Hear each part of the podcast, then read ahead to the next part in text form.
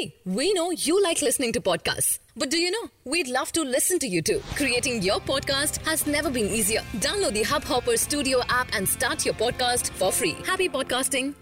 नमस्कार दोस्तों hub hopper में आपका स्वागत है हब हॉपर इंटरनेट पर कंटेंट के लिए सबसे बड़ी मोबाइल एप्लीकेशन है आज की देश और दुनिया की प्रमुख खबरें कुछ इस प्रकार हैं विक्की कौशल स्टारर फ़िल्म उरी सर्जिकल स्ट्राइक ने बॉक्स ऑफ़िस पर एक नया इतिहास रच दिया है।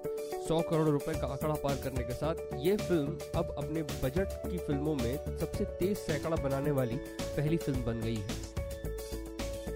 पंजाब नेशनल बैंक पीएनबी घोटाले के आरोपी मेहुल चोकसी को भारत लाने की कोशिशों में बड़ा झटका लगा है। मेहुल चोकसी ने अपने भारतीय पासपोर्ट को सरेंडर कर दिया है और खुद को एंटीगुआ का नागरिक बताया है। यानी मेहुल चौकसी ने आधिकारिक तौर पर भारतीय नागरिकता छोड़ दी है। मेहुल चौकसी ने एंटीगुआ हाई कमीशन में अपना पासपोर्ट जमा करवा दिया है। दुनिया के सबसे उम्र दराज व्यक्ति मसाजो नोनाका का निधन हो गया है। मसाजो मूल रूप से जापान के रहने वाले थे। जापानी मीडिया के मुताबिक 113 साल की उम्र में रविवार को उनका निधन हो गया।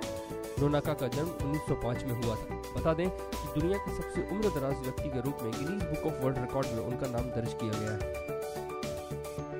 आईडीबीआई बैंक अब एलआईसी के नियंत्रण में आ गया है। आईडीबीआई बैंक ने सोमवार को कहा है कि भारतीय जीवन बीमा निगम एलआईसी ने बैंक की इक्यावन फ़ीसदी हिस्सेदारी के अधिग्रहण की प्रक्रिया पूरी कर ली है और अब बैंक LIC के नियंत्रण में है।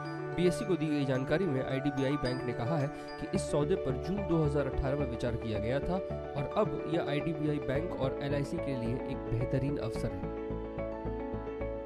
कर्नाटक के तुमकुर स्थित सिद्धगंगा मठ के प्रमुख डॉक्टर शिव कुमार स्वामी का 111 साल की उम्र में निधन हो गया है।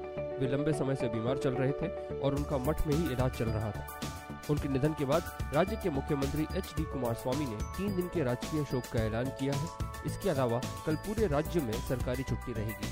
प्रधानमंत्री नरेंद्र मोदी, कांग्रेस अध्यक्ष राहुल गांधी ने भी ट्वीट कर शिव कुमार स्वामी को श्रद्धांजलि दी। आज के लिए इतना ही। हमें आशा है कि आपको यह पॉडकास्ट पसंद आया होगा। आज के विषय पर अगर आपके कुछ विचार हैं तो हमें ज़रूर बताएँ। और अगर आप हमें रोज़ाना सुनना चाहते हैं तो सब्सक्राइब बटन दबाएँ। आपको ये पॉडकास्ट अच्छा लगा तो कृपया हब हॉपर मोबाइल एप्लीकेशन को अभी डाउनलोड करें। हम हैं हब हॉपर आपकी सभी पसंदीदा विषय और भाषाओं में पॉडकास्ट के लिए भारत का सबसे बड़ा प्लेटफॉर्म